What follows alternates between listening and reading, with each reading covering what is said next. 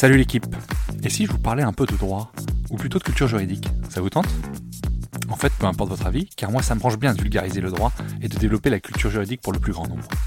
À la croisée des chemins entre références historiques, applications pratiques et notions théoriques, je vous propose de m'accompagner afin d'essayer de simplifier la compréhension de nos notions juridiques avec, si possible, un ton léger et un peu d'humour.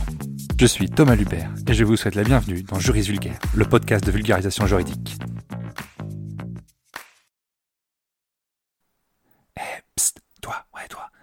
Me donner un petit coup de pouce, donne une note et un avis sur le podcast. Ça aide au référencement et surtout ça me fait très plaisir. Allez, bonne écoute. Et pour le sujet du jour, on s'attaque à un acte qu'on a tous fait lors de la signature d'un contrat. Je parle évidemment des petites mentions manuscrites que l'on retrouve souvent au bas des contrats, telles que lui approuvé ou bon pour accord. Vous savez, celles que l'on écrit presque mécaniquement, car on nous le demande, on nous l'impose, mais sans vraiment comprendre leur sens réel et leur valeur juridique. Eh bien, tout d'abord, il faut savoir que ces mentions sont spécifiquement françaises et elles s'appliquent à tous les actes sous sein privé. Quesaco, les actes sous sein privé. Les actes sous sein privé, ce sont les actes rédigés entre des particuliers, ceux qui représentent la majorité des contrats que nous signons au quotidien. Il faut les différencier des actes authentiques, qui sont rédigés par des représentants de la fonction publique, ou qui sont spécialement habilités pour le faire. Je pense aux huissiers ou aux notaires, par exemple. Ce qui va suivre n'est donc valable seulement pour vos contrats de droit privé rédigés entre personnes de droit privé. Alors pourquoi c'est spécifiquement français? C'est spécifiquement français car ces mentions manuscrites ont une origine qui remonte au Code civil napoléonien de 1804, qui exigeait qu'un contrat sous sein privé soit écrit de la main de celui qui s'engageait. Il était également attendu qu'il ajoute une mention d'approbation ou d'accord. Cette obligation manuscrite, elle a été reléguée au rang de formalité par une loi en 1980. Il faut donc bien comprendre que ces mentions aujourd'hui, elles n'ont aucune valeur juridique.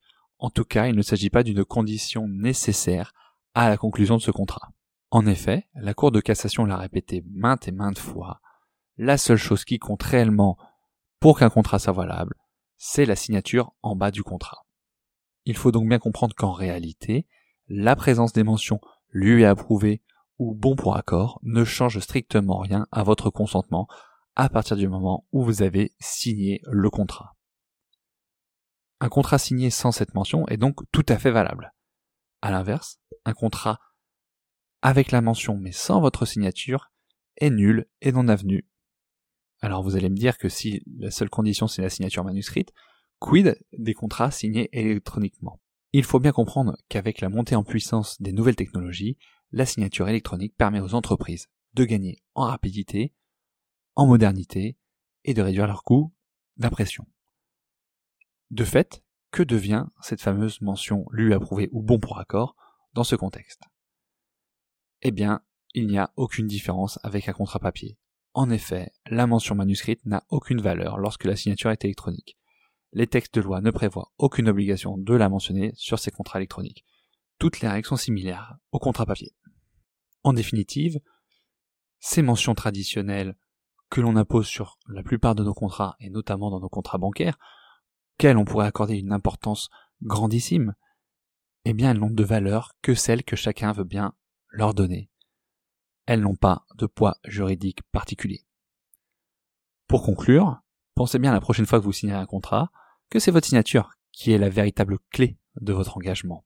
Et si on vous demande d'écrire lui a approuvé, vous pouvez faire remarquer que ça ne sert à rien et le faire quand même. C'est un joli pied de nez. Je vous laisse là-dessus. Si vous êtes sympa, mettez-moi un petit écouter et approuver en commentaire. Ça me fera très plaisir. Avec 5 étoiles, ce serait top. Allez, bis la team. J'espère que l'épisode vous aura plu et que vous aurez appris des choses. Si tel est le cas, et surtout, si vous souhaitez me donner un petit coup de pouce, gratuit, ouais ouais, c'est gratos, donc forcément pas très engageant, n'hésitez pas à partager à deux ou trois personnes autour de vous qui pourraient être intéressées par un peu de vulgarisation juridique. Je vous remercie beaucoup par avance.